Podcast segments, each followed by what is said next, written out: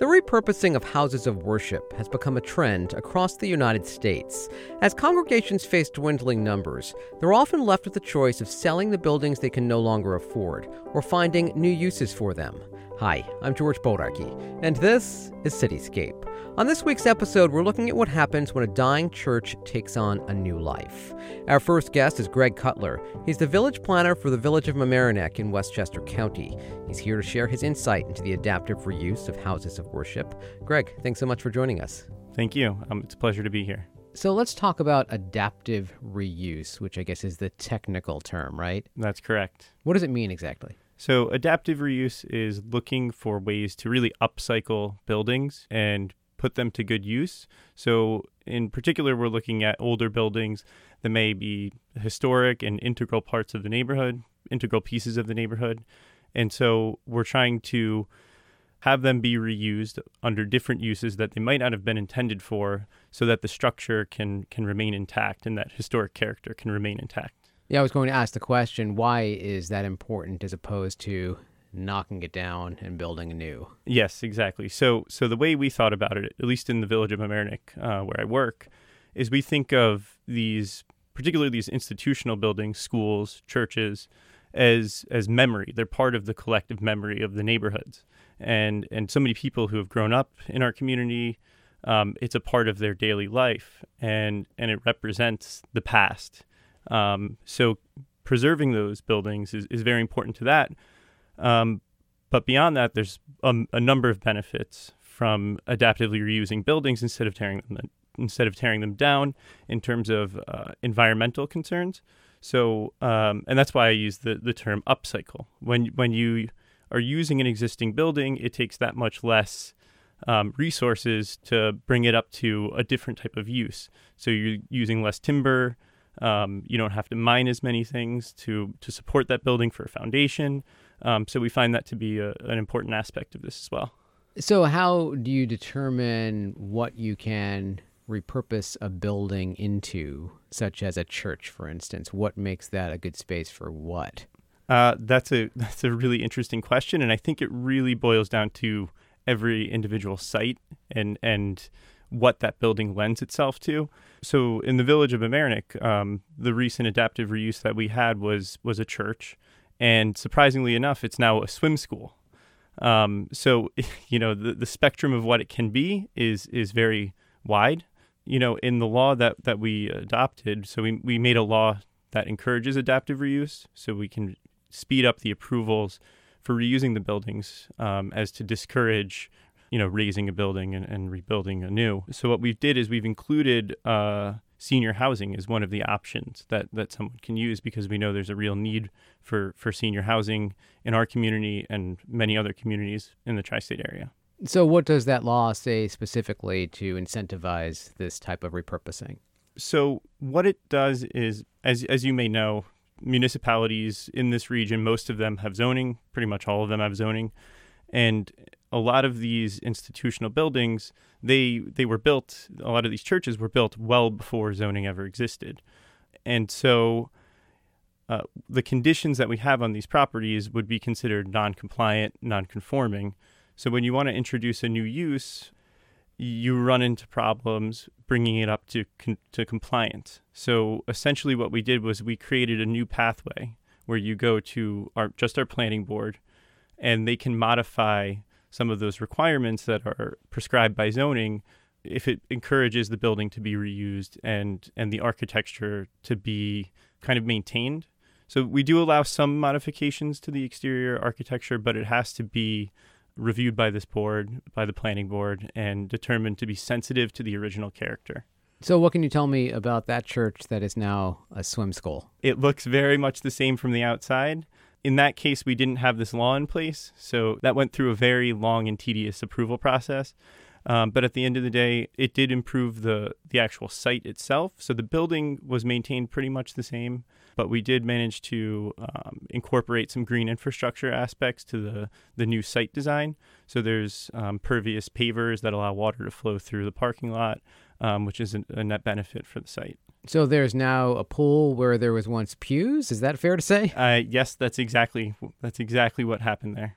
That's pretty remarkable. I mean, to think about from the outside, you Yeah. still think people are going to mass. It's quite amazing. Yeah. So when that happens, and, and you know, they, I guess the church obviously must have seen its congregation dwindle, uh, no longer a use for that particular institution. Yes, that's correct. And that's a trend that has happened in the village of Mamaroneck, not just on this property.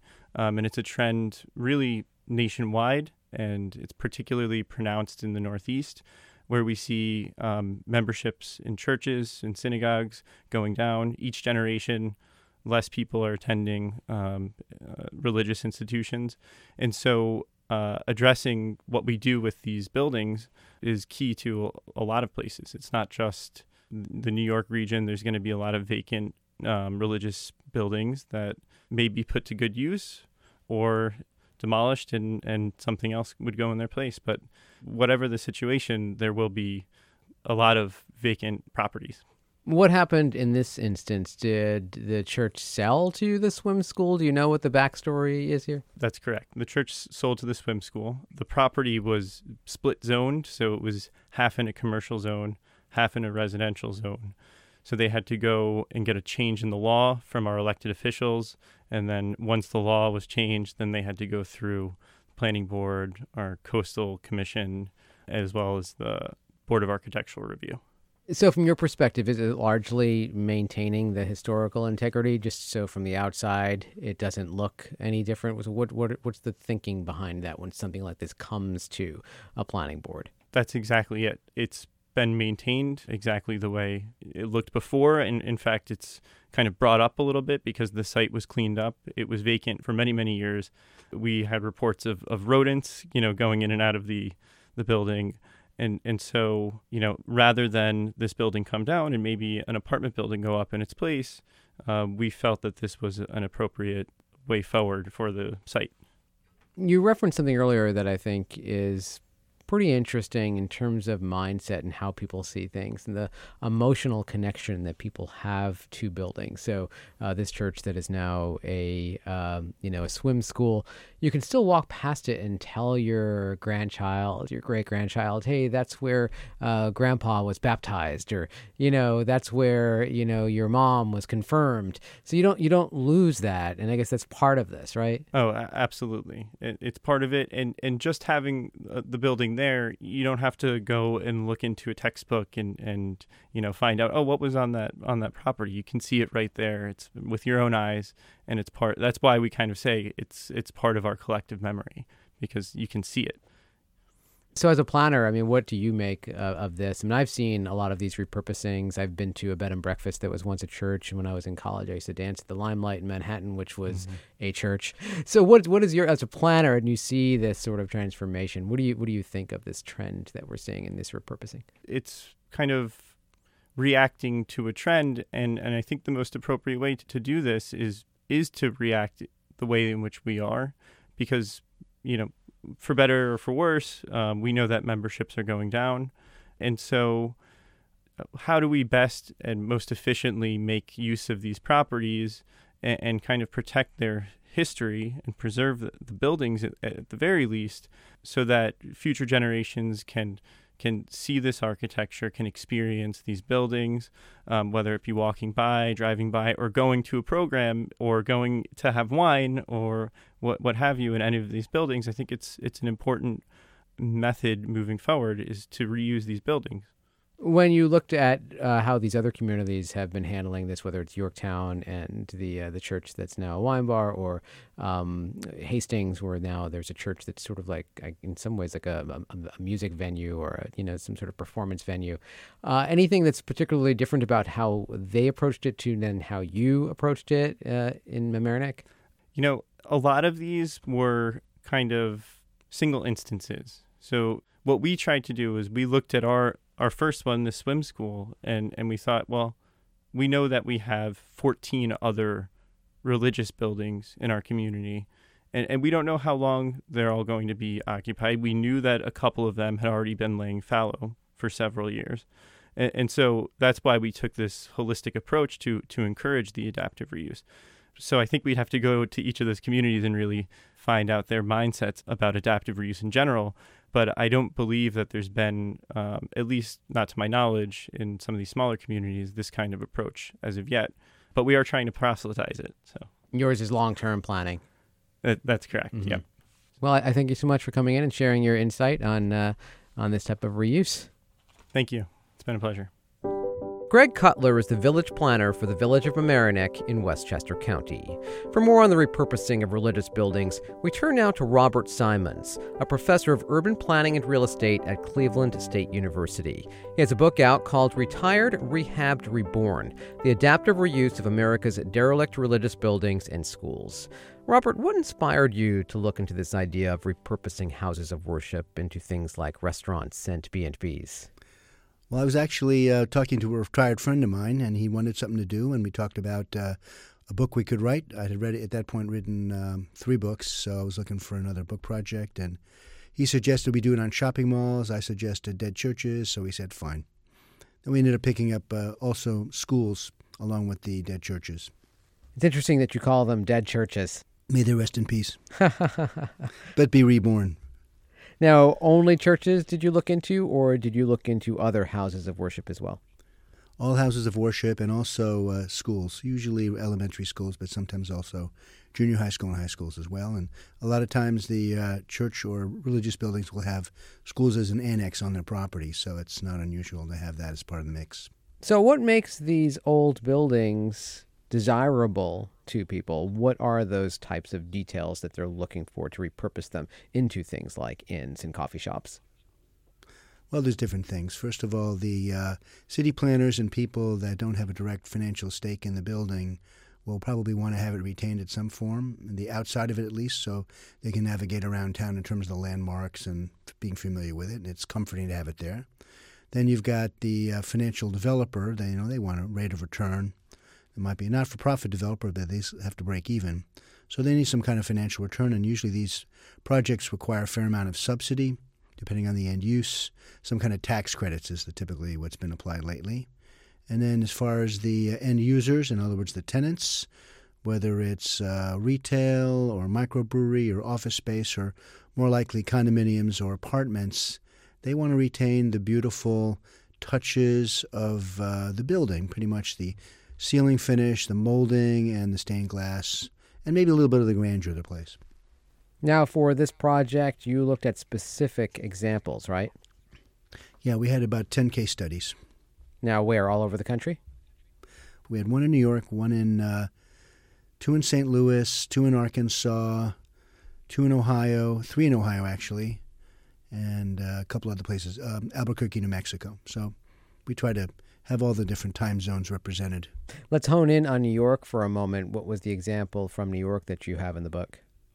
It was in Queens, New York. It was a church that was repurposed into a beautiful performing arts center.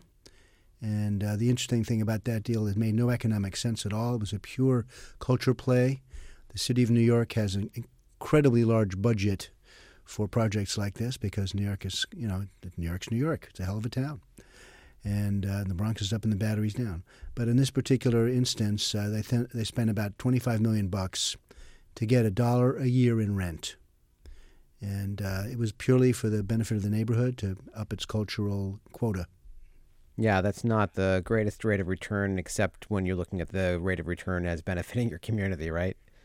Exactly. But I just want to point out that the $25 million for one project is roughly equivalent to what the city of Cleveland has for its entire community development block grant budget stripped down. I mean, to put all those, uh, you know, eggs in one basket, it just would be unfathomable out here beyond the Hudson River. Mm. What would you say is the most interesting repurposing that you've come across? Probably a climbing wall. There's a project called Urban Krag. It's in Dayton, Ohio, and they took the sanctuary space and made a climbing wall out of it. Hmm. Very low budget, low tech, quite clever. Another good one is uh, in Boston, the St. Peter's and Paul Church. Uh, it was made into a condominium, but they did not go with historic preservation tax credits. They went purely market, so they could do what they wanted. They had views of downtown Boston from the building. It was a beautiful building, and uh, they, they just built a whole new building inside that and did quite well with it. Of the examples that you outline in this book, which would you say had the greatest pushback from a community? Anything that has a major change of land use, probably the one in St. Louis, where they took a church and the church was unsavable. And they ended up tearing it down and, and putting up a housing project there on 25 lots on the property. That probably had the most resistance because you're taking it completely away from its original use, converting it to housing. Yeah, I would think that for a community, especially for those who do remain in the community, even though the house of worship may close, that just seeing the building there is a sense of comfort. Or if it becomes an inn, you could actually go stay in your old church. You know, you could still pass by and say, that's where grandma, grandpa got married. Exactly right. And that's the landmark idea that even if you're not a direct stakeholder, you're not a member of the congregation, or maybe not even a neighbor, maybe just drive by that road, you know, on that road periodically. It's comforting to see it there. And, you know, some places like Boston, roads never go straight. It's not like New York City where, you know, you're at of Fifth and Third or something like that. I mean, the roads are twisty and windy, and you use landmarks as the road changes names five times in three miles. And, you know, make a left at the church, the white church there in the corner. What would you say were the chief questions you were seeking to answer in this project? Well, we wanted to know what the likely outcomes were and what strategies were useful for accomplishing those outcomes. So, what we found was that uh, probably apartments were the most common use. When this is when a building actually changes use, and then the second most common was condominiums, and then retail and office were following those, and then special uses like uh, performing arts center or, or cultural were also possible, but less likely. I would imagine that this is not going to slow down anytime soon as we continue to see dwindling congregations. Apparently, you're right. I mean, we have, uh, uh surprisingly, uh, we're, uh, people in America are less religious than they used to be. It had stabilized in the in the sixty percent, but I just saw a, some poll just in the last couple of weeks that said it was more like in the fifties, and then people that were uh, you know in younger, may say younger than forty, were less likely than older people to be religious and engaged. And for me, it was uh, when I had my kids, that's when I started to become more religious. So maybe they just haven't got to that point yet. So, yeah, there's probably fewer people practicing religion of any kind. But the other thing that's interesting, people are getting a lot of satisfaction on social media or mega churches. So there's different ways to get that religious feeling. You don't have to be physically in in, uh, in the same place, and it could be that we'll have maybe not such a large decrease in number of people that are practicing religion, though we seem to be having that, but we're because instead of having you know hundred people in hundred churches, you might have you know several mega churches with with a thousand people and way fewer congregations. So I would imagine that the small to medium sized buildings, especially in the inner suburbs of cities, would probably become uh, surplus next.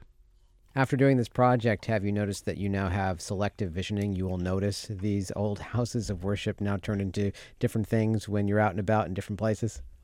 I do it every time. Every, every time I drive down the road, looking for a repurposed church or synagogue or a, or a school site. Yeah, so many different ways to uh, turn an old house of worship into something something new. Well, the book is Retired, Rehabbed, Reborn The Adaptive Reuse of America's Derelict Religious Buildings and Schools. Thanks so much for your time. Have a great day. Robert Simons is a professor of urban planning and real estate at Cleveland State University. Here in New York, the New York State Council of Churches wants to prevent distressed houses of worship from being sold and turned into luxury housing and trendy eateries. Executive Director Reverend Peter Cook says his organization works with congregations to renovate and improve their property to further their mission. That means building things to benefit the community like affordable housing. Peter, thanks so much for coming in. Thank you for having me. So, give us a little bit of background on the New York State Council of Churches. New York State Council of Churches started as the New York Sunday School Association in the late 19th century, and it was really um, formed to help congregations, um, often rooted in the so- social gospel, to try to affect um, positive change on their communities and on national politics. So, what specifically are you doing these days to help ensure that folks here in New York have an affordable, safe place to live? Well, uh, one of the things that we do a lot is, um, you know, try to advocate for housing policies and funding that we think are going to be favorable to building affordable housing. So, for instance, uh, at the state level, there was a commitment to build um, uh, multiple thousands of units of supportive housing, and the state has kicked in some funding for that, but now we're pushing to have more funding come in. Um, and, uh, you know, also advocating certainly at the federal level as well. We've seen lots of cutbacks in terms of investment in public housing uh, and uh, overall cutback in the federal commitment to building affordable housing across the country. So, outside of advocating, how can houses of worship themselves be a part of the solution? Well, one of those um, we we put together what are called "Who is My Neighbor" seminars, and what we say to congregations who are invited to come to these seminars are really um, three basic things. Number one is that you really, as a congregation, have to get out of your four walls and meet your community. You need to get to know your neighbors. You need to know what people are doing around you. And then the second is to really advocate for um, laws and policies in your community that can discriminate against people. So, for instance, uh, we have um, a, long, sad ha- history of um, redlining that is outlawed now, but it still is the gift that keeps on giving, if you will, which really put in place uh, segregation. And then there are also forces that try to gentrify a community, which can really displace people. So we think that um, faith communities really need to uh, advocate for just policies um, that allow for affordable housing development. And then the final thing that we work with congregations on is once they've done those two things, how do they use their own property to um, be a blessing on their community? Uh, and that can mean building affordable housing. It can mean also um, creating child care centers or schools or community spaces or having uh, a use of their building for the arts. Uh, and to really think creatively about how they can do that mission centered work to have their buildings be fully used to um, reach out to their community. We work with um, a group called the Interfaith Affordable Housing Collaborative, which gives um, small uh, recoverable grants to congregations to be able to do their due diligence, to hire an attorney, to do an assessment of their property, um, and prepare themselves to eventually put out um, a request for proposals, an RFP. Um, and so through these uh, workshops, these Who is My Neighbor workshops, we walk congregations through these steps that they need to take. So before they pick up a phone to call a developer, um, they need to do some very important pre work. And that's what we help walk congregations through. So, is there another project here in New York City that you're offering guidance on now that you can talk about? Yes, there's a, a congregation in Brooklyn right now um, in um, Bed-Stuy that I think has a really fantastic vision to be able to build affordable housing and also um, put together a um, cultural center uh, which would help to highlight um, gospel music. Uh, and so we bring the arts together with um, meeting an affordable housing need. Um, and um, when we were together last night in uh, Brooklyn, and we're looking at these community plans, one thing that the residents really said was that we need places where we can meet. We need places that can celebrate who we are as individuals and that there is, and as institutions, and that within Bed-Stuy there's such a rich history of gospel music. And so whenever we um, do development, we want to be sure that it's actually meeting the needs of the residents who are there uh, instead of just having it be an agent for displacement. um, you know, many residents spoke of the need to have uh, restaurants that they could afford to eat in, or places where their children could play, or affordable places where they could shop. And, um, you know, as one said, you know, it's hard to think about taking your family to a restaurant, you know, with $25 entrees and white tablecloths and candlelight to appeal to a demographic of people who really are not in that neighborhood. And so it can really, if you don't think about how to do development in a way that really speaks to the needs of people within that community, you can become another agent for gentrification. And this is a real problem within New York City. Sometimes people will come in and say, you know, hey, we're going to build affordable housing. Well, affordable for who? You know, sometimes affordable can be like 100% of average median income, which would far, far exceed the income that so many people actually have within that community. And so it brings in people from the outside. That's nothing wrong with that, but it has the, a way of pushing up property values and displacing people even more, which pushes them out into the suburbs or into the farther reaches of the boroughs. So, again, from your perspective, better to have the church remain involved than sell the mm-hmm. property outright to a developer because then there's more control to make sure that this development is going to serve the needs of the community.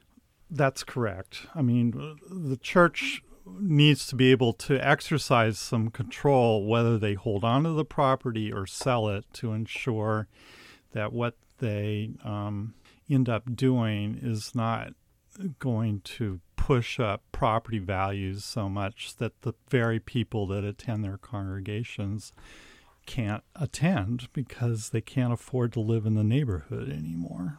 How big of an issue in New York now is dwindling congregations, and how much of an impact is that having on the actual infrastructure, the buildings themselves? Is it a big problem statewide? It is. I mean, the New York State Council of Churches represents congregations all over the state of New York, about 7,000 congregations in rural, uh, urban, and suburban areas. And you will find dwindling congregations in all of these places, churches that close every month because they just can't sustain their property given a dwindling membership. Some of that has to do, particularly in upstate, with um, population decline. Uh, you know, economies that have been devastated by, you know, factories and businesses moving out to, you know, other states, um, a shrinking farm economy where there's just fewer people needed to be able to support our farms. So that is a dynamic we certainly find in upstate. Um, you know, in New York City, we have a much greater um, population uh, and a much more vibrant economic landscape. But I think there are a lot of people out there who feel disaffected by organized religion, who really don't want to have much to do with it. And um, there's just a lot of congregations out there competing for a shrinking pool of people um, who might be interested in becoming a part of a faith community. Um, and we really just want to encourage congregations to reach out to their neighborhoods and um, to reclaim their original mission, which is to be a blessing on others and to have their buildings truly be a blessing on the community. Peter Cook, thank you so much for coming in. You're welcome. Thank you. Reverend Peter Cook is the executive director of the New York State Council of Churches. And that's it for this week's Cityscape. I'm George Bodarky. My thanks to producer Maddie Bristow. Our music is courtesy of Blue Dot Sessions. If you liked this episode, be sure to rate and subscribe to Cityscape on Apple Podcasts. You can also listen to Cityscape on Spotify, Google Play, TuneIn, and iHeartRadio. Make sure to follow us on Twitter and Facebook at WFUV Cityscape to stay up to date between episodes. Thanks so much for listening.